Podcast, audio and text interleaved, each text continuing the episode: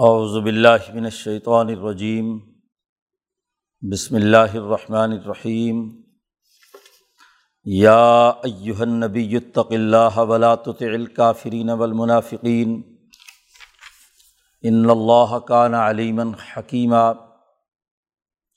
واتبع ما یوحا الیک من ربک ان اللہ کان بما تعملون خبیرا و توکل اللہ و کفا بلّہ وکیلا. ما جعل اللہ رجل من قلبین فی جوفی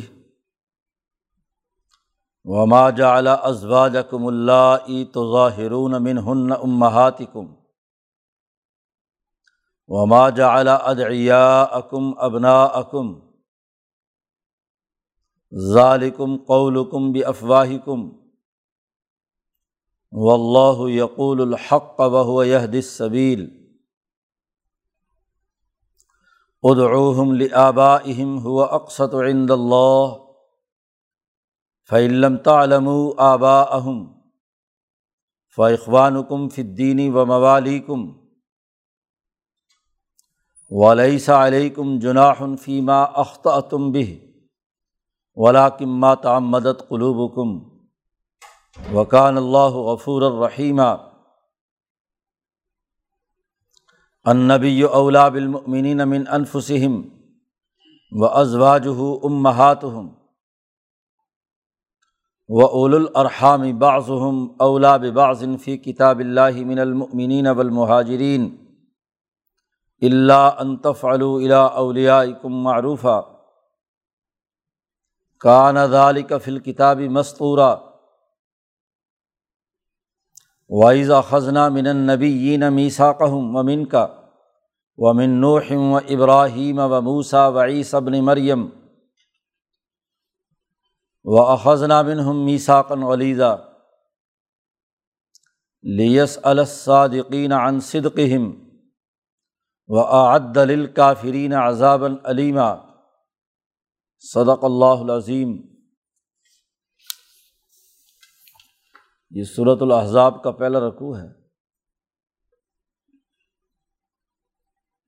اس صورت مبارکہ میں غزب احزاب کے تناظر میں، انقلاب کی بنیادی حکمت عملی، جماعت کی داخلی طاقت و قوت اور دشمن کے متحدہ محاذ اور احزاب کے مقابلے کی حکمت عملی واضح کی گئی ہے۔ احزاب حزب کی جمع ہے۔ حزب پارٹی کو کہتے ہیں۔ احزاب اس کی جمع ہے، پارٹیاں۔ مدینہ منورہ میں جب نبی اکرم صلی اللہ علیہ و سلم نے اپنی حکومت تشکیل دی ریاست مدینہ کا وجود ہوا اور غزب بدر اور عہد میں دشمن طاقتوں کو شکست دی، بری طرح دونوں غزوات میں دشمن کو آخری نتیجے کے طور پر ذلت اور رسوئی اٹھانی پڑی۔ مکے کی سیاسی طاقت اکیلی حضور صلی اللہ علیہ و سلم کی مدنی طاقت سے، مقابلہ کرنے سے عاجز آ گئی۔ تو مکے کے سرداروں نے حجاز کے، گرد و پیش کے تمام احزاب یعنی قبائل اور پارٹیوں کو جمع کیا۔ ایک متحدہ محاذ بنایا۔ دنیا میں ہمیشہ سامراجی تاغوتی قوتیں جب اکیلی ناکام ہوتی ہیں، تو وہ اتحادی قوتوں کا ایک متحدہ محاذ بناتی ہیں۔ پچھلی صدی میں جنگ عظیم اول اور دوم میں ایسے ہی متحدہ محاذ بنے تھے۔ اتحادی قوتوں نے جو ان کی مخالف قوت ہے، بالخصوص خلافت عثمانیہ کے مقابلے پر اسی طرح کے اتحاد بنائے۔ تو چاروں طرف سے تمام قبائل کو اکٹھا کیا گیا، عرب قبائل کو۔ انہیں حضور صلی اللہ علیہ وسلم کے خلاف اکسایا گیا۔ جھوٹا پراپگنڈا کر کے، طرح طرح کی باتیں کر کے لالچ دے کر۔ اور پھر یہ سارا متحدہ محاذ، تمام متحدہ قبائل یعنی بہت سے احزاب، پارٹیاں مختلف مفادات کی حامل۔ وہ سب کے سب مدینے پر چڑھ دوڑیں۔ ایسے موقع پر حزب اللہ کی طاقت اور قوت اور اس کی داخلی اجتماعیت سے متعلق بنیادی اصول اور ضابطے واضح کیے گئے ہیں۔ اس موقع پر خود مسلمان جماعت میں جو صورت حال ہوئی اس کا تجزیہ کیا گیا ہے۔ ہوتا یہی ہے کہ جب واقعہ وقوع پذیر ہوتا ہے اور اس میں جو کچھ امور سر انجام پائے ہیں، اس کی روشنی میں تجزیہ کیا جاتا ہے۔ جماعت کی داخلی کمزوریاں کیا رہیں؟ اور دشمن کا مقابلہ کرنے کے لیے دشمن نے کون کون سے حربے اختیار کیے، اس کو سمجھنا ضروری ہے۔ تو اس صورت مبارکہ میں اسی طرح جو مختلف پارٹیوں کے ہجوم نے مدینہ منورہ پر حملہ کیا تھا، اس کے مقابلے کی حکمت عملی واضح کی گئی ہے۔ اور خود مسلمانوں کی داخلی جماعت میں جو مسائل پیش ہوئے، کیونکہ اس سے پہلے ایسا موقع نہیں تھا کہ مختلف پارٹیوں کے مقابلے پر مسلمانوں کی متحدہ قوت سامنے آئے۔ بدر میں قریشی مقابلے پر تھے اور ویسے ہی قریشی اور مہاجر نبی اکرم صلی اللہ علیہ وسلم کی جماعت میں بھی تھے۔ انصار نے تعاون کیا تھا بے لوس قریش اور مہاجرین کی اتباع میں۔ یہی حال غزبۂ عہد میں ہوا تھا۔ لیکن یہاں احزاب میں صورت حال بدل گئی کہ اس وقت مدینہ منورہ پر چاروں طرف سے تمام قبائل نے یلغار کی اور مدینہ میں جتنی قوتیں موجود تھیں، بالخصوص یہودیوں اور منافقوں کی، ان کے مختلف قبائل سے روابط تھے۔ تو ریاست کے ایسے عناصر جن کے ساتھ بہت سے قبائل کے اپنے اپنے پرانے درینہ تعلقات ہوں اور باہر سے وہ تمام قبائل مدینے پر چڑھ دوڑیں۔ تو داخلی نظام کو وحدت کی صورت میں برقرار رکھنا خاصا مشکل ہوتا ہے۔ اس وقت ضرورت ہوتی ہے کہ پارٹی ڈکٹیٹرشپ کے اصول پر پارٹی کی وحدت کے منافی جتنے بھی امور ہیں، ان تمام کا خاتمہ کیا جائے۔ پارٹی کے داخلی نظام کو مضبوط بنایا جائے۔ اور داخلی نظام کے لیے لازمی اور ناگزیر ہے۔ کہ وہ ایک مرکز پر متفق ہو، ایک مرکز کے ماتحت ہو۔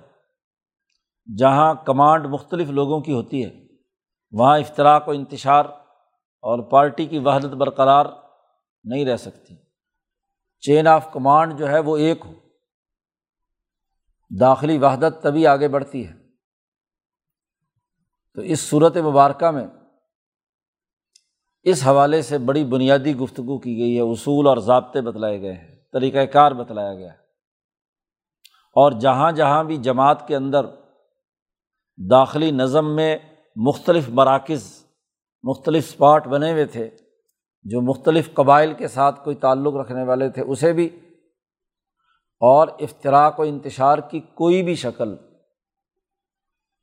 دو تین مرکز بننے کی جتنی بھی شکلیں تھیں، اس کی نفی کر دی گئی۔ گو اس صورت کا نام الحضاب ہے۔ تو حزب واحد کی اہمیت اور نفی الحضاب احزاب مختلف گروپس کا پیدا ہونا اس کی نفی۔ کوئی جماعت تبھی کامیاب ہوتی ہے کہ جس کے اندر داخلی جو چھوٹے چھوٹے گروپ ہیں پریشر گروپ بن جاتے ہیں، ان کا خاتمہ کیا جائے۔ کیونکہ دشمن کے مقابلے کے لیے، متحدہ قوت کا مقابلہ کرنے کے لیے یہ بڑا ضروری اور ناگزیر ہوتا ہے۔ شروع صورت کی ابتدائی تین آیات میں نبی اکرم صلی اللہ علیہ وسلم کو باقاعدہ تین بنیادی حکم دے کر ڈسپلن قائم کرنے کے حوالے سے صورت کا جو اصل متمع اور بنیاد ہے صورت کا مقصد ہے، اسے واضح کیا گیا ہے۔ چنانچہ نبی اکرم صلی اللہ علیہ وسلم سے کہا جا رہا ہے یا یوہن نبی اتق اللہ۔ اللہ سے ڈریے۔ تقوا اختیار کریں۔ ولا تو تیل کافرین اول منافقین تقوا کا پہلا اثر اور نتیجہ یہ ہو کہ آپ کسی کافر اور کسی منافق کی قطعی اطاعت نہ کریں۔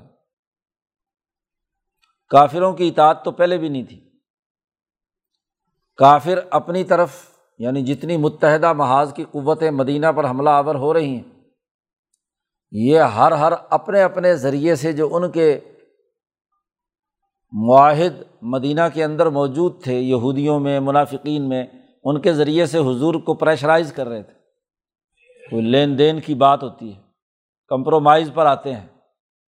یہ لوگ جب سرمایہ کی طاقت کو خطرہ لاحق ہو تو ویسے تو کامیاب نہیں ہو رہے۔ لیکن کیا ہے؟ پریشر پیدا کر کے کچھ اپنے لیے رعایتیں مانگتے ہیں۔ تو دو ٹوک نبی سے کہا گیا، لیڈر کی ذمہ داری ہے، رہنما کی ذمہ داری ہے کہ لات و کافرین ولمنافقین نہ تو کافروں کی جو قبائل آپ کو اپنی طرف مائل کرنا چاہتے ہیں، ان کا جو پریشر پڑ رہا ہے نہ تو اس کی اطاعت کریں۔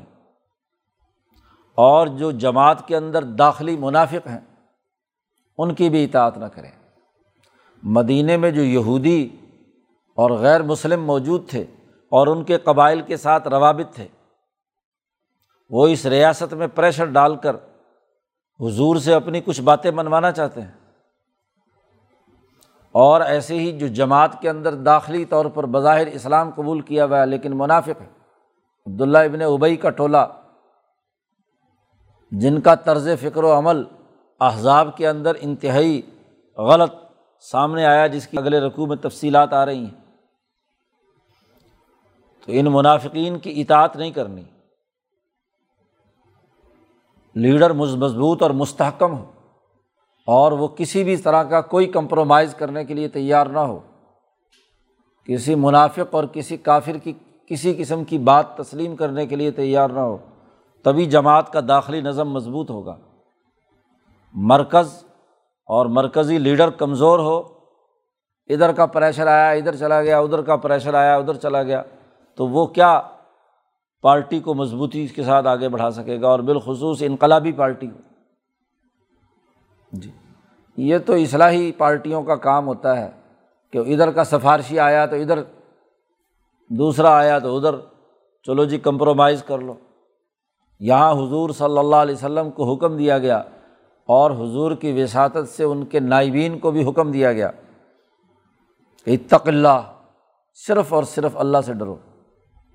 کسی سے ڈرنے کی ضرورت نہیں۔ اللہ سے تمہارا جو تعلق ہے وہ مضبوط۔ ہو ولاۃ کافرین اول منافقین منافقوں اور کافروں کی کسی بھی صورت میں اطاعت نہ کرو۔ دلی اطاعت کا تو نبی سے سوال ہی نہیں ہو سکتا۔ ظاہری ایسی بات کہ جس کو لوگ اطاعت سمجھیں، اس کا اظہار بھی نہیں ہونا چاہیے۔ ڈٹ جاؤ اپنے فکر اور نظریے پر۔ ان اللہ کا نا علیمن حکیمہ اللہ سے اس لیے ڈرنا ضروری اور ناگزیر ہے۔ کہ اللہ علیم ہے، بہت زیادہ جانتا ہے اور بڑی حکمتوں والا ہے۔ تو ایسے علیم و حکیم سے صرف ڈرنا ہے۔ اس نے جو احکامات دیے ہیں، اس نے جو ہدایات دی ہیں۔ صرف ان کی اطاعت کرنی ہے، اس کے علاوہ کسی نہیں۔ اللہ نے اپنے علم و حکمت کی بنیاد پر آپ پر جو وہی کی ہے، حکم الہی جاری ہوا ہے۔ دوسرا حکم دیا گیا حضور صلی اللہ علیہ وسلم کو۔ و طب ما یوحا علیہ کا مر ربک۔ آپ پیروی کیجیے اس کی، اتباع کیجیے اس پیغام کی جو آپ کی طرف، آپ کے رب کی طرف سے وہی کیا گیا ہے۔ صرف وہی الہی کی اتباع ہوگی۔ کسی کافر اور منافق کی سوچ اور فکر کی اطلاع نہیں ہوگی۔ ان اللہ کانا بماتا عملون خبیرہ بے شک اللہ تعالیٰ جو تم عمل کرتے ہو اس سے اچھی طرح باخبر۔ حکم دیا بتب حضور کو صلی اللہ علیہ وسلم۔ اور اس کے بعد باخبر ہونے کی بات کے لیے جمع کا سگا استعمال کیا بماتا عملون کیونکہ نبی کے عمل میں تو اتباع سے ہٹ کر کوئی تصور بھی نہیں کیا جا سکتا۔ کہ نبی وہی کے خلاف کسی اور چیز کی اتباع کرے گا۔ تو یہاں مسلمانوں کو شریک کر لیا کہ جو تم عمل کر رہے ہو، اس سے اللہ تعالیٰ اچھی طرح باخبر ہے۔ وہی الہی کے مطابق کر رہے ہو یا وہی الہی کی خلاف ورزی کرتے ہوئے نبی کو مجبور کرتے ہو، سفارشیں کرتے ہو، پریشر ڈالتے ہو کہ وہ اپنی بات کے اندر کوئی نرمی پیدا کر لے۔ تو اللہ تعالیٰ تمہارے ہر عمل کی نگرانی کر رہا ہے اور اس سے اچھی طرح باخبر ہے۔ دوسرا حکم، پہلا یہ کہ اتق اللہ ولاۃ و تیل کافرین دوسرا یہ کہ وطب ما یو علی کا مر ربک۔ جو حکم اللہ نے دیا ہے، کتاب مقدس کی صورت میں جو دستور اور آئین تمہیں فراہم کیا گیا ہے، اس پارٹی کے ڈسپلن کو قائم کرنے کے لیے ضروری ہے کہ وہ اسی کی اتباع پر قائم رہے، ادھر ادھر کوئی انحراف نہ کرے۔ اور تیسری بات یہ و توکل اللہ ساری دنیا مخالف ہو جائے، ساری پارٹیاں مخالف ہو جائیں، سب طاقتیں اکٹھی ہو کر مدینہ پہ حملہ آور ہو جائیں۔ لیکن و توکل اللہ آپ اللہ پر توکل کریں، آپ کا کچھ نہیں بگاڑ سکتے۔ و کفا بلّہ وکیلا اور اللہ تعالیٰ بہت کافی ہے۔ تمہارے کام بنانے کے لیے بطور وکیل اور نگہبان کے۔ اللہ کافی ہے۔ جب اللہ کے لیے دشمن کا مقابلہ کرنا ہے، تو اللہ کے احکامات کی پیروی کرنی ہے۔ تو اب اللہ پر بھروسہ رکھیے۔ وہ احکم الحاکمین شہنشاہ مطلق، جس کی اس کائنات پر حکمرانی ہے۔ اس پر آپ کا پورا اعتماد اور بھروسہ ہو کہ وہ آپ کو ضائع نہیں کرے گا۔ صبر و استقامت کے ساتھ آگے بڑھیے۔ فعن کا بیا یونینا آپ ہماری نگاہوں کے سامنے ہیں۔ آپ کا یہ بال بھی بیکا نہیں کر سکیں گے۔ اس لیے ان کی بات، ان کے پریشر کو رد کر دیجیے تو پارٹی ڈسپلن کے لیے جس مرکزیت کی ضرورت تو اس مرکزیت کے لیے تین بنیادی ہدایات پارٹی لیڈرشپ کے لیے بیان کی گئی ہیں۔ عدل و انصاف قائم کرنا ہے اللہ کے ڈر سے۔ کسی کافر منافق کی اطاعت نہیں کرنی وہی الہی کی پیروی کرنی ہے اور اللہ پر بھروسہ کرنا ہے۔ تو صورت میں بنیادی طور پر یہ دعویٰ کیا گیا، یہ اصول بیان کیے گئے۔ اب جب مرکز ایک ہوگا اور وہ صرف اور صرف اللہ کی اطاعت کے لیے ہے، تو جماعت کے داخلی نظام میں جتنی بھی ممکنہ شکلیں دو ہی پیدا کرنے والی ہیں۔ دو خدا، دو لیڈر، دو رہنما، اس کے جتنے بھی تصورات ہیں، وہ تمام کے تمام رد کر دینے کے قابل ہیں۔ عربوں میں، ان کے سماج میں اس طرح کے تضادات موجود تھے۔ دو مثالیں آگے بیان کی ہیں۔ اور ان مثالوں کے ذریعے سے بات سمجھائی ہے۔ عربوں کے یہاں ایک تصور یہ تھا کہ کوئی مرد اپنی بیوی کو اپنی ماں کہہ دے تو وہ اس کی حقیقی ماں بن جاتی تھی۔ اور جیسے ہی حقیقی ماں بنی تو حرام ہوگی، جیسے حقیقی ماں سے تعلق اور نکاح نہیں ہو سکتا، ایسے ہی زہار کے ذریعے سے بیوی جو ہے وہ ماں بن گئی۔ تو یہ ایک خلاف حقیقت ان کے دماغ میں یہ بات موجود تھی اور اسی پر ان کے سماج کی تعمیر و تشکیل ہو رہی تھی، قانون اور ضابطہ تھا۔ ایسے ہی اس سماج کے اندر ایک دوسری مثال یہ بھی تھی کہ کسی کا بیٹا متبنہ بنا لیا، لے پالک بنا لیا اور جب وہ متبنہ بنایا جاتا تو اس کے اصل باپ کے بجائے متبنہ والا جو مرد اور عورت ہیں، وہ اس کے باپ اور ماں بن جاتے اس کو اسی نام سے پکارا جاتا۔ جیسے خود نبی اکرم صلی اللہ علیہ وسلم نے بھی اس غزبۂ احزاب سے پہلے اس عائد کے نازل ہونے سے پہلے زید ابن حارثہ جو غلام تھے حضور کے، حضور نے انہیں آزاد کیا اور انہیں اپنا متبنہ بنا لیا۔ اور جب سے متبنہ بنایا تھا تو زید کو پکارتے تھے زید ابن محمد۔ حضور کی نسبت سے کیا ہے؟ انہیں پکارا جاتا تھا۔ تو یہ دونوں معمول اس مسلمان جماعت کے داخلی نظام میں بھی موجود تھے۔ اب ایک طرف پارٹی ڈکٹیٹرشپ اور اس کی مرکزیت کی اہمیت واضح کی ہے۔ اور وہاں ایک خلاف حقیقت دو باتیں سماج میں پائی جاتی ہیں۔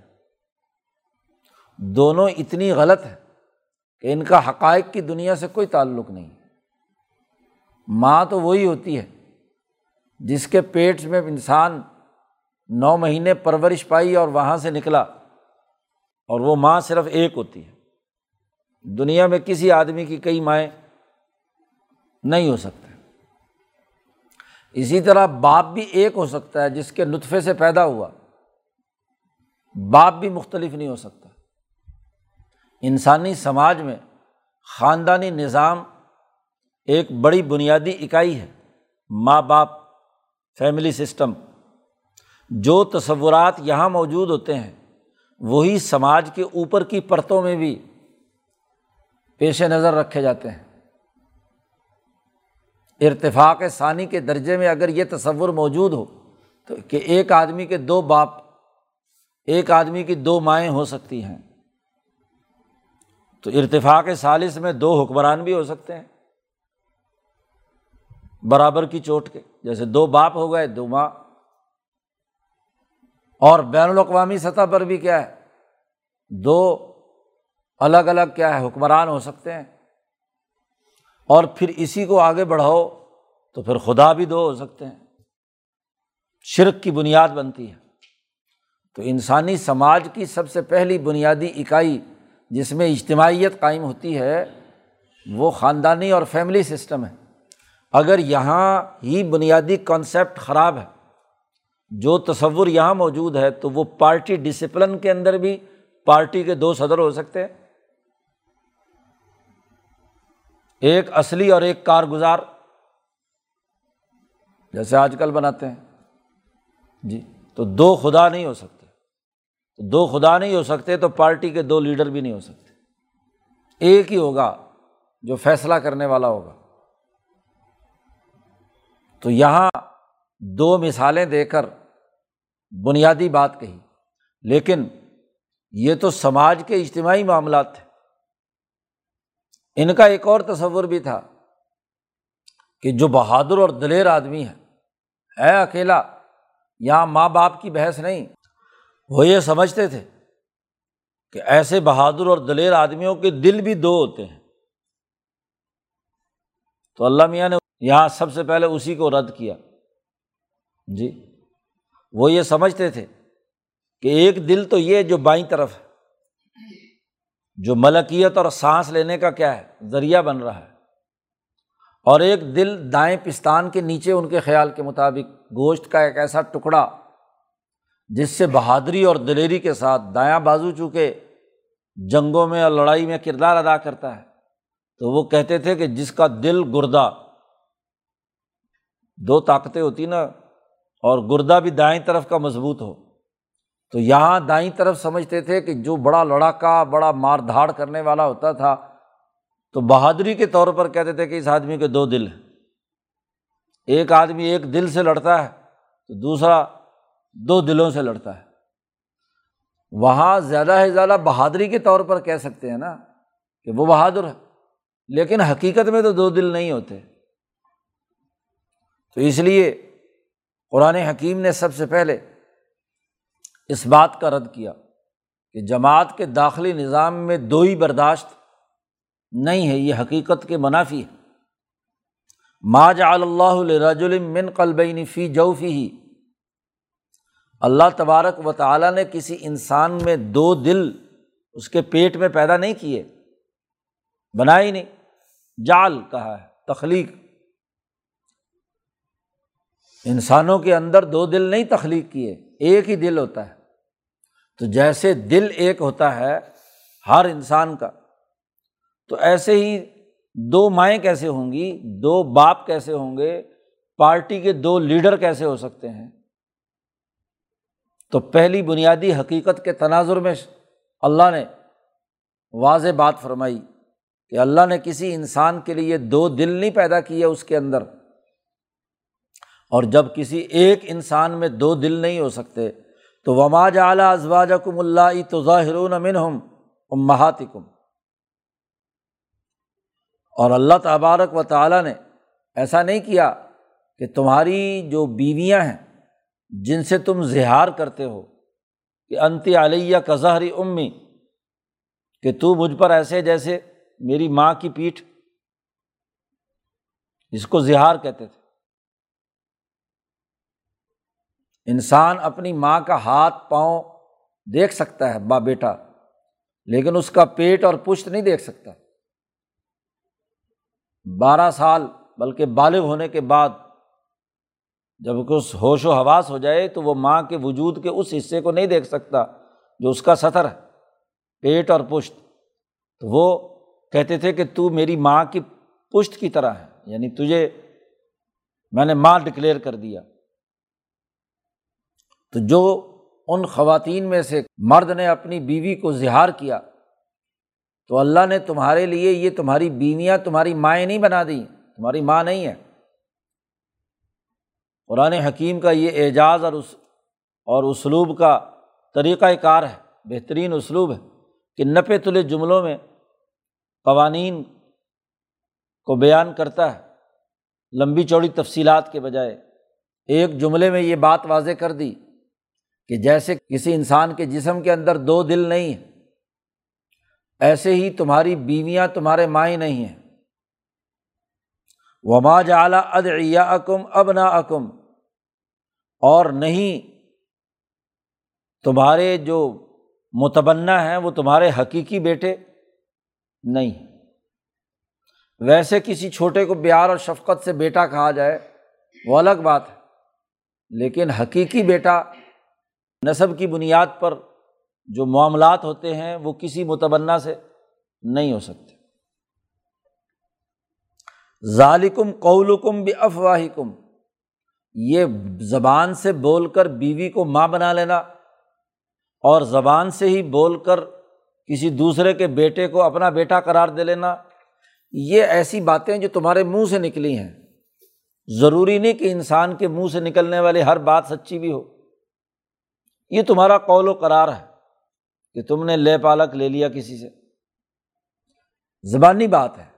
اس کا حقائق کی دنیا سے کوئی تعلق نہیں۔ تم نے زبان سے کہہ دیا کہ یہ میری ماں ہے، تو کیا زبان سے کہنے سے حقیقت بدل جاتی ہے؟ ایسا نہیں۔ قرآن حکیم نے دوسری جگہ پر صورت المجادلہ میں کہا کہ مائیں تو وہی ہیں تمہاری، ان ہاتھ کم اللہ ولد نہ ہوں تمہاری مائیں تو وہی ہیں جن سے تم پیدا ہوئے ہو۔ اس کے علاوہ کوئی اور ماں نہیں ہو سکتی۔ اور باپ وہی ہے کہ جس کے نطفے سے انسان پیدا ہوا ہے، اس کے علاوہ باپ نہیں ہو سکتا۔ و اللہ یقول الحق وہ یہ سبیل اور اللہ تعالیٰ حق بات کہتا ہے۔ وہ کوئی ادھر ادھر کی کیا ہے، نرم بات جس میں کسی ایک طرف میلان ہو، کوئی دوغلی بات وہ نہیں بیان کرتا، وہ حق اور سچ بیان کرتا ہے۔ اور وہ یہ دس سبیل اور وہ بالکل سیدھا راستہ دکھاتا ہے۔ کسی قسم کی اس میں کجی نہیں۔ اس لیے اتق اللہ ولا تیل کافرین اول منافقین یہ جو کافروں کا پرانا طریقہ تم نے اس حجاز کے اندر رائج کیا ہوا ہے۔ کہ زہار کی بنیاد پر بیوی کو ماں قرار دے کر علیحدہ کر دیا۔ یہ جو متبنا بنانے کا طریقہ تم کافروں اور منافقوں کا چلا آ رہا ہے، اس کی اطاعت نہیں کی جائے گی۔ اب یہ ایک بہت بڑا انقلابی اقدام تھا۔ عرب کے پورے رواج کے خلاف یہ بات تھی کہ نہ تو زہار سے بیوی ماں بنے گی اور نہ متبنا وراثت کے اندر حصے دار بنے گا، حقیقی بیٹا نہیں ہوگا۔ اس کی بنیاد یہاں واضح کر دی اور متبنا کے حوالے سے بنیادی مزید مسائل اگلے پارے کے شروع میں اسی صورت میں بیان کیے۔ خاص طور پر زید ابن محمد جو پکارا جا رہا تھا، اس کو رد کر کے زید ابن حارثہ قرار دیا۔ اور چونکہ اسے حقیقی بیٹا سمجھتے تھے، حضرت زینب سے ان کی شادی ہوئی تھی۔ اور طلاق کے بعد حقیقی بیٹے کی جیسے بیوی سے شادی نہیں کرتے تھے، تو متبنا کی بیوی سے بھی شادی نہیں کرتے تھے۔ تو وہاں اللہ نے زینب کی شادی حضور صلی اللہ علیہ وسلم سے کرائی۔ اس قانون اور ضابطے کو توڑنے کے لیے جو قدیم سے چلا آ رہا تھا۔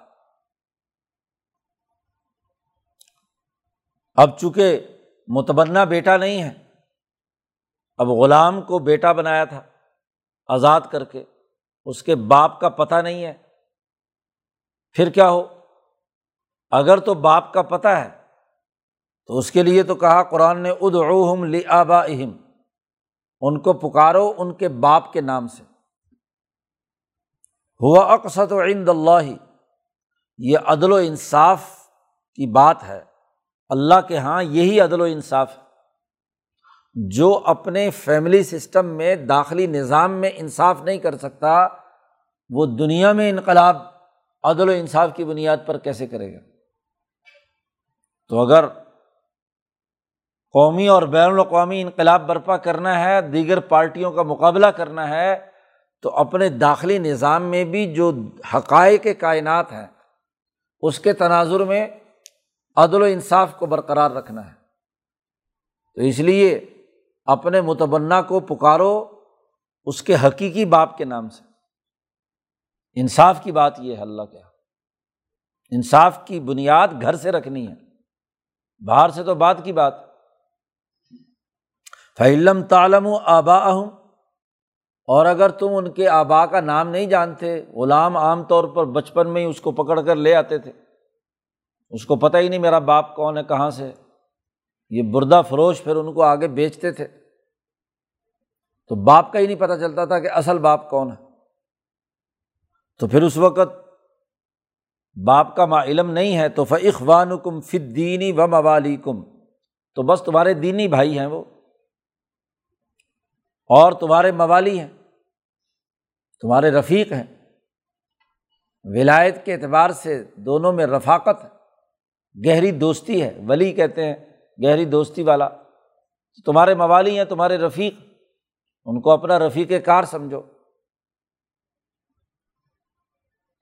جب یہ آیت نازل ہوئی، تو اسی دن سے زید کے جو اصل والد تھے ہارسا ان کی نسبت سے زید ابن محمد کہنا چھوڑ دیا۔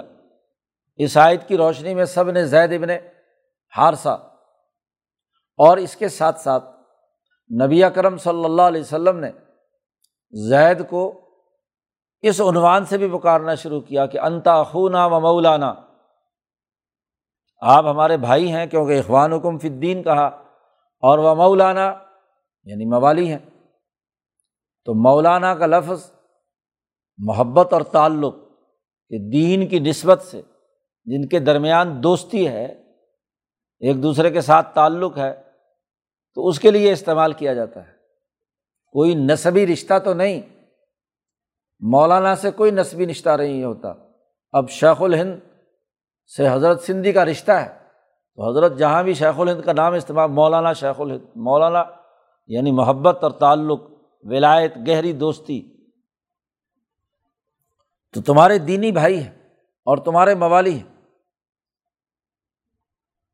ہاں البتہ ولی علیکم جناح فیمہ اختہ تم بھی اب چونکہ تمام لوگوں کی زبان پہ زید ابن محمد چڑھا ہوا تھا، تو بسا اوقات قانون نافذ ہونے کے بعد بھی کچھ لوگ غلطی سے ان کو زید ابن محمد پکار دیتے تھے۔ تو اللہ نے یہ بھی بتا دیا کہ کوئی حرج نہیں ہے جو تم سے غلطی سے پکارا جائے نام۔ گناہ اور جرم تب ہے کہ ولاکما تام مدد قلوب حکم تمہارے دل جان بوجھ کر یہ پکاریں۔ تو اس کا مطلب یہ کہ آیت کا انکار کر رہے ہیں آپ۔ ہاں غلطی سے بے دہانی میں چونکہ وہ عالت بنی ہوئی تھی زید ابن محمد کہنے کی۔ تو اگر ایسی غلطی ہو گئی ہے تو پھر کوئی حرج کی بات نہیں ہے، غلطیاں اللہ میاں معاف کرنے والا ہے۔ وقان اللہ غفور الرحیمہ اللہ تعالیٰ بہت معاف کرنے والا، رحم کرنے والا ہے۔ بے دہانی میں غلطی سے کوئی چیز ہو جائے تو وہ نظر انداز لیکن جان بوجھ کر یہ بات نہیں ہونی چاہیے۔ اب یہاں یہ بات واضح کر دی کہ نبی کسی مرد کے باپ نہیں ہیں۔ وہ نبی ہے اسی تناظر میں آگے ایک اور واقعہ بھی بیان کیا۔ واضح کر دیا کہ ماں کانا محمد البا احدم مر رجالکم ولاکر رسول اللہ۔ وہ بھی اسی صورت میں بیان کیا گیا۔ شروع رقوع کے اندر بنیادی جو اس صورت کے مقاصد اور اہداف ہیں، وہ متعین کر دیے۔ واضح کر دیا وہاں ان دونوں قوانین کے حوالے سے کہ وہ حقیقی بیٹا نہیں اور محمد صلی اللہ علیہ وسلم کسی جوان مرد، رجال میں سے کسی کے باپ نہیں حضور کی صاحبزادیاں تو ہیں، وہ مرد تو نہیں۔ اور جو بیٹا بھی حضور کا پیدا ہوا قاسم بن محمد، وہ بھی بچپن میں فوت ہو گئے، رجال نہیں ہے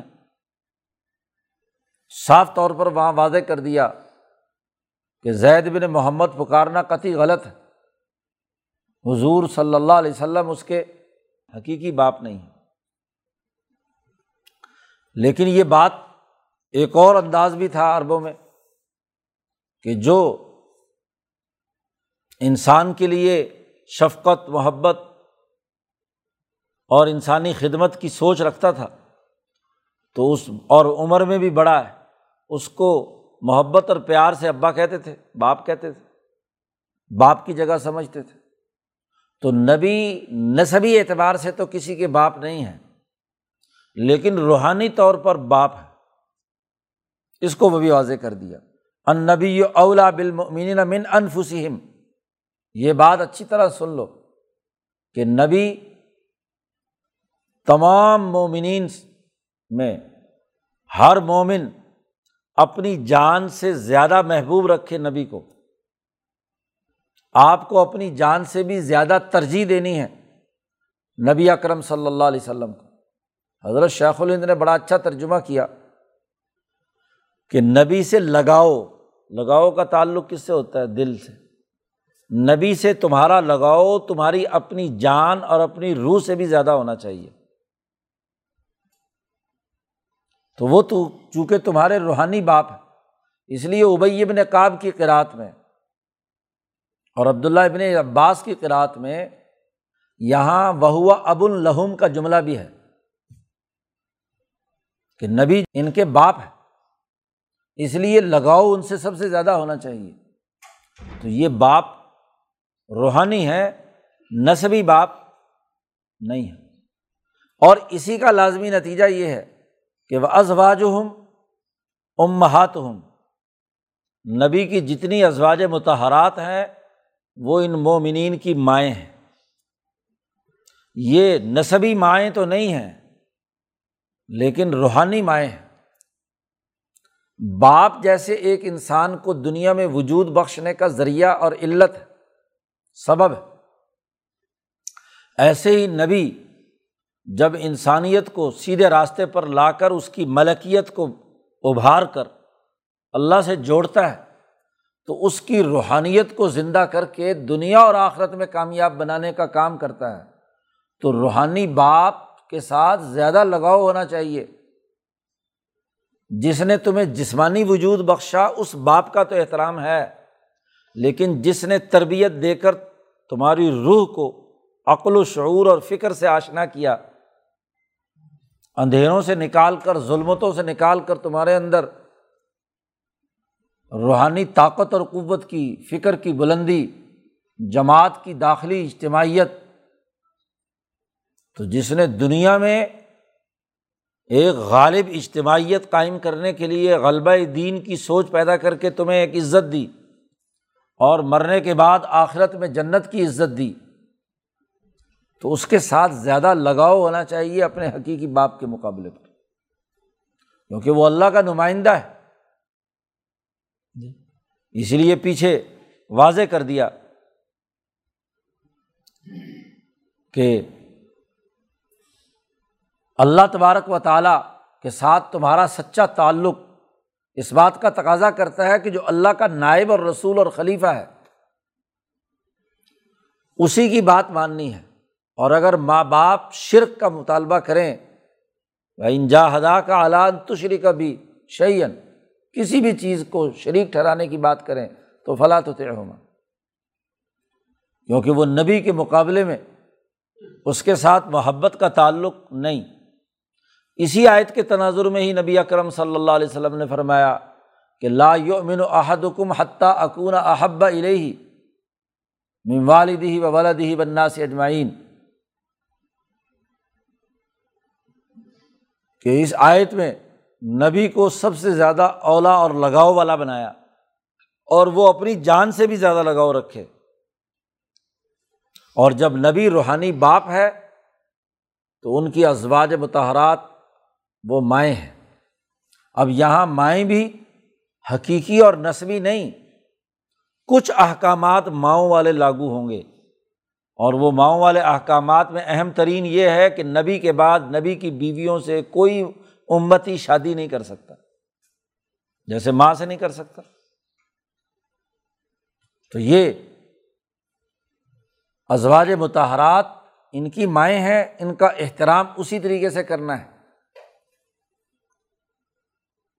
پھر قرآن حکیم نے اگلا قانون اور ضابطہ بھی بتلا دیا کہ جب کوئی متبنا حقیقی بیٹا نہیں بن سکتا تو وراثت کی تقسیم خونی رشتے کی بنیاد پر ہوگی، محض متبنا بنانے سے نہیں ہوگی۔ اربوں کے یہاں جو متبنا تھا، وہ حقیقی وارث ہوتا تھا۔ اور اگر نسبی اولاد بھی ہے تو برابر کا حصے دار ہوتا تھا۔ تو اس قانون کو بیان کر دیا۔ غزوہ احزاب کے بعد کی صورت حال جس میں دشمن پر دھاک بیٹھ گئی اور بہت سارے اور لوگ مکہ سے مسلمان ہو کر یہاں آ گئے۔ اور مسلمانوں کی ایک بہت بڑی اجتماعیت ریاست مدینہ میں ہو گئی۔ اس سے پہلے تو قانون اور ضابطہ یہ تھا کہ جب حضور مدینہ آئے تھے تو حضور نے مواقع کی تھی۔ انصاری صحابی اور مہاجر کے درمیان۔ اور اس مواقع کے قانون میں وراثت کے اندر بھی ایک دوسرے کا حق رکھ دیا تھا۔ اب صورت حال بدل گئی۔ اب جب سوال یہ ہوا کہ نصبی رشتہ ہی اصل ہے، تو اس نصبی رشتے کی بنیاد پر وراثت جب تقسیم ہونی ہے، تو یہ مہاجر اور انصار، ان کے درمیان جو مواقع اور ان کی وراثت کی تقسیم کا جو سلسلہ چل رہا ہے تو یہ بھی تو دو ہی ہے کہ دو الگ الگ نصب کے حاملین کے درمیان وراثت ہو رہی ہے۔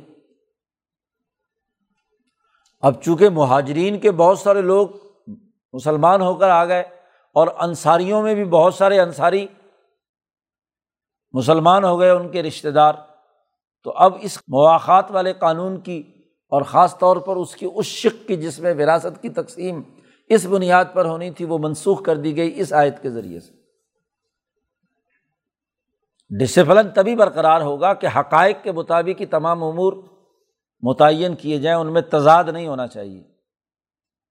وہ اول الرحامی جو رشتے خونی ہیں بعض ہم اولا فی کتاب اللہ۔ اللہ کی کتاب کے مطابق وہ ایک دوسرے سے لگاؤ رکھتے ہیں، تعلق ہے ان کا ایک دوسرے کے ساتھ۔ من المؤمنین والمہاجرین۔ مسلمان ایمان والے ہوں اور مہاجر، ان کا حق سب سے پہلے خونی رشتے کا حق ہے، وراثت کی تقسیم میں۔ زویل فروز وہ بیان کر دیے، فرائض کے بعد جو خونی رشتہ جیس جس نسبت سے آئے گا۔ جی تو اس کے مطابق وراثت تقسیم ہوگی۔ یہ نہیں ہو سکتا کہ اس قانون سے ہٹ کر کسی اور حوالے سے ہو۔ ہاں اللہ انتف الا اولیا کم معروفہ ہاں اگر تم اپنے دوستوں کو جو مواقع کے زمانے میں مشکل وقت میں تمہارے ساتھ رہے، ویسے خود ان کو کچھ دینا چاہو اپنی وراثت میں سے، اپنے مال میں سے، معروف طریقے سے۔ یعنی ایک بٹا تین میں وصیت ہو سکتی ہے۔ اس سے زائد میں نہیں، باقی وراثت میں خونی رشتے کی بنیاد پر تقسیم ہوگا۔ تو اس میں چونکہ آپ کے ساتھ، اس رفیق نے مشکل وقت میں آپ کے ساتھ تعاون کیا، تو آپ اس کے لیے معروف طریقے سے کیا ہے؟ کچھ نہ کچھ اس کے لیے وصیت کی جا سکتی ہے یا اس کو دیا جا سکتا ہے مال۔ کانا دالی کا فل کتابی مستورہ یہ بات لوہے محفوظ میں لکھی ہوئی ہے اور لوہے محفوظ کی بنیاد پر اس کتاب میں بھی لکھ دی گئی ہے۔ اب اسی کے مطابق تمام امور سر انجام پائیں گے۔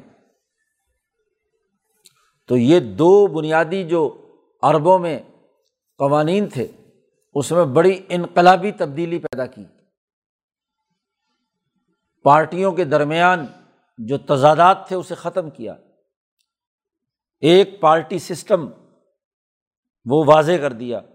اس کے داخلی نظام میں کمزوریاں تھیں، وہ دور کر دیں۔ اب اس قانون کے مطابق تمام امبیا سے اللہ پاک کہتے ہم نے میساک لیا ہے۔ وائز خزنہ من نبی ینا میسا کہوں ہم نے نبیوں سے ان سے قول و قرار اور میساک لیا تھا کہ وہ عدل و انصاف قائم کریں گے۔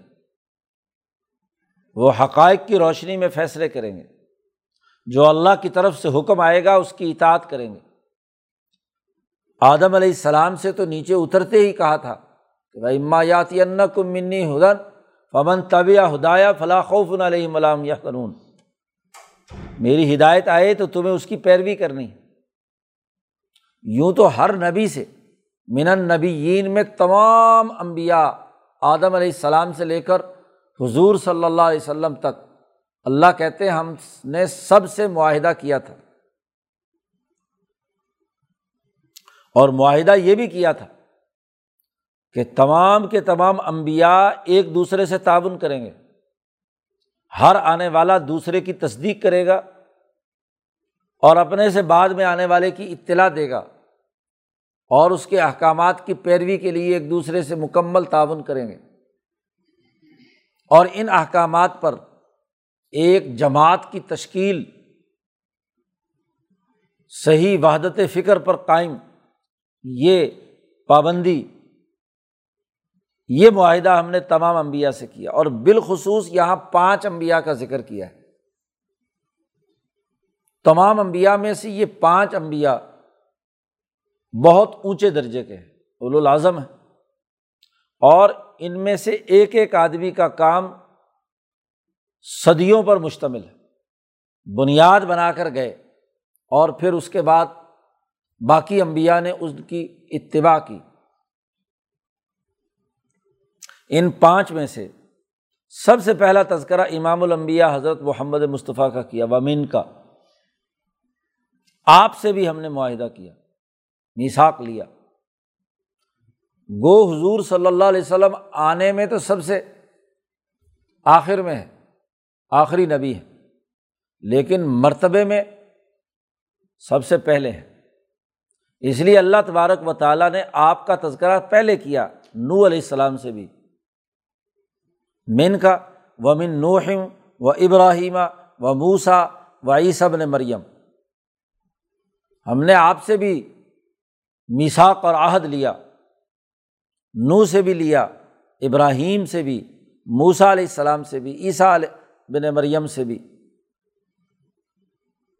آپ دیکھیے حضور کے ساتھ معاہدے کا تذکرہ آیا ہے تو وہاں الگ حرف جار لائے ہیں، من کا۔ اور باقی چار کا تذکرہ کیا ہے تو ان کے لیے ایک ہی من ہے۔ من نوحم و ابراہیم و موسا و عیسیٰ۔ ویسے بھی وہ ضمیر تھی، کا، اس لیے وہاں الگ حرف لے کر آئے۔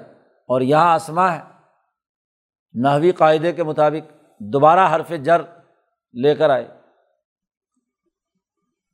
تو ہم نے تمام انبیاء سے میساک لیا تھا اور بالخصوص آپ سے نو سے، ابراہیم سے موسا سے اور عیسیٰ سے۔ نو علیہ السلام، ابراہیم علیہ السلام تک آنے والے تمام انبیاء کی مر، کی مرکزی شخصیت ہے۔ ابراہیم علیہ السلام مرکزی شخصیت ہے موسا علیہ السلام کی آمد تک کے تمام انبیاء کی۔ پھر موسا علیہ السلام نے ابراہیم علیہ السلام کی اس تحریک کو غالب کرنے کے لیے جد وجہد اور کوشش کی، غلبہ دین کے لیے۔ تو عیسیٰ علیہ السلام تک جتنے انبیاء ہیں وہ موسوی طرز پر آئے ہیں، ان کے ماتحت۔ اور پھر عیسیٰ علیہ السلام کے بعد سے نبی اکرم صلی اللہ علیہ وسلم تک پورے یورپ اور مغرب میں عیسیٰ علیہ السلام کی تعلیمات کے غلبے کی صورت میں انسانیت متاثر ہوئی، بلکہ اس زمانے کی کیا آج تک متاثر ہے۔ عیسائیوں کی ایک جماعت اب بھی موجود اور یہودی اور موسا علیہ السلام کے نام لیوا بھی موجود اور نبی اکرم صلی اللہ علیہ وسلم اور پھر یہ تینوں ابراہیم کو تسلیم کرتے ہیں اور نو کو تسلیم کرتے ہیں۔ تو یہ ابیا ہم نے ان سے معاہدہ کیا کہ وہ اس پارٹی ڈسپلن کے تحت عدل و انصاف دنیا میں قائم کرنے جو ہوا اقسط و عند اللہ ہے۔ اس کے قائم کرنے کے لیے وہ جد وجہد اور کوشش کریں گے۔ وہ اخذنا من ہم میساکن غلیزہ باقی امبیا سے تو معاہدہ قول و قرار سمپل تھا بڑا، لیکن ان پانچ سے جو معاہدہ ہوا وہ میساکن غلیزہ بہت ہی گاڑھا قسم کا معاہدہ تھا۔ اس کی بہت ساری پرتیں تھیں۔ ڈبل ٹربل ہر پہلو سے۔ کیونکہ باقی امبیا تو اپنی اپنی قوموں کی طرف اور ہو ممکن ہے کہ وہ کسی ایک شعبے کے ہوں۔ کوئی صرف نذیر ہو۔ شاہ صاحب نے مفہمین کی جو آٹھ درجات بیان کیے ہیں، تو سات خصوصیات میں سے صرف ایک ذمہ داری کے لیے آئے منظر بن کر، کوئی مزکی بن کر، کوئی ہادی بن کر۔ تو مفہمین میں سے ایک شعبے کا اقرار نامہ پر کرایا اور کسی سے دو کا، کسی سے تین کا، کسی سے چار کا۔ لیکن یہ پانچ نبی ایسے ہیں کہ جن سے تمام امور کا کیا ہے۔ تو سات، آٹھ معاہدے ان سے کرائے۔ شاہ صاحب امور اخذ کرتے ہیں مجموعی طور پر۔ احادیث اور قرآن و سنت کے حوالے سے۔ تو نو علیہ السلام کو منظر قرار دیا۔ سب سے پہلے تو انہوں نے اپنی قوم کو ڈرایا، پھر وہ مزکی بھی تھے جی ہادی بھی تھے، ان کو نجات دلانے والے بھی تھے، اگلے دور کی اجتماعیت قائم کرنے والے بھی تھے۔ تو ہر نبی سے ہم نے معاہدات کیے، لیکن ان پانچ امبیا میں بڑی بنیادی خصوصیت یہ ہے کہ ہم نے ان سے مساک غلیز کیا، بہت ہی گہرا قسم کا گاڑھا قسم کا معاہدہ کیا مختلف شعبوں کے اعتبار سے۔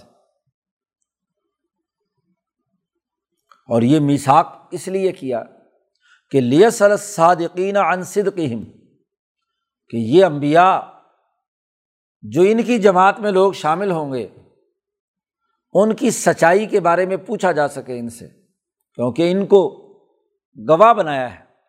لیکن رسول علیکم شہیدہ کہ رسول تم پر گواہ بنائے گئے ہیں، اور وہ شہادت دیں گے کہ کیا یہ مومن جماعت جو ان کے ساتھ ہے، ان میں کتنے لوگ سچے ہیں، اور کتنے محض منافقت سے کیا جھوٹ بول کر ایمان کے دعوے کر رہے ہیں۔ اسی لیے آزمانے کا بھی کہا صورت انکبوت میں کہ ہم ان کو ضرور آزمائیں گے تاکہ اللہ جان لے کے لیے عالم صادقین ولکاظبین اللہ پاک جان لے کہ ان میں سچے کون ہیں اور جھوٹے کون ہیں۔ تو سچوں کی صدق اور سچائی کے بارے میں امبیا سے سوال کرنے کے لیے امبیا سے معاہدات کیے۔ دو تین جگہ پر اور اللہ پاک نے امبیا سے معاہدات کا تذکرہ کیا ہے۔ وہ عد الل کافرین عذابً علیمہ اور ہم نے کافروں اور منکروں کے لیے بڑا ہی دردناک عذاب تیار کر رکھا ہے۔ سچے لوگوں کی سچائی معلوم ہوگی تو ان کے لیے انعام کا مقام ہے۔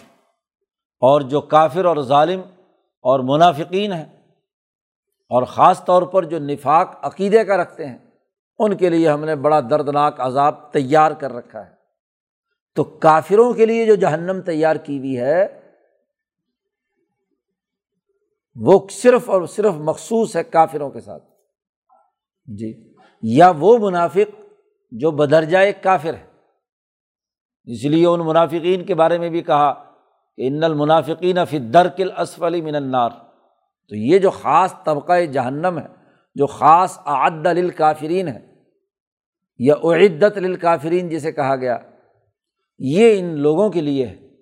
باقی مومنین جو ہے ان کے صدق کے بارے میں سوال ہوگا۔ سچائی پر کتنے درجے کے ہیں؟ جو کامل صادق ہے، وہ سیدھا جنت میں چلا جائے گا۔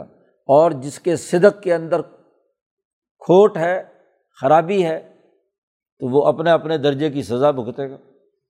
تو یہ اس مقصد کے لیے ہم نے امبیا سے معاہدہ کیا ہے کہ وہ پارٹی بنائیں جس کی لیڈرشپ، جس کی مرکزیت وہ ایک ہو۔ صرف وہ اللہ سے ڈریں، کسی کی اطاعت نہ کریں، اللہ پر بھروسہ کریں، جو وہی الہی آئی ہو، اس کی پوری پوری اتباع اور پیروی کریں۔ اس میں کوئی کوتاہی نہیں ہونی چاہیے۔ تو اس پہلے رقوع میں جو پارٹی ڈسپلن سے متعلق بنیادی مقصد اور ہدف ہے، حزب واحد، ایک پارٹی، ون پارٹی سسٹم، اس کی اہمیت واضح کر دی۔ اور جہاں کئی پارٹیاں ہوں، اس کی نفی کی جا رہی ہے، نفی الحضاب کیونکہ یہاں بہت ساری پارٹیاں مدینے پر حملہ آور ہوئیں، تمام متحدہ طاقتوں کو کیا ہے، شکست دی گئی۔ اب غزبۂ احزاب کے تناظر میں اگلی تفصیلی گفتگو اگلے رقوع میں کی ہے۔ اللہ تعالیٰ قرآن حکیم کو سمجھنے اور اس پر عمل کرنے کی توفیق عطا فرمائے۔ اللہ۔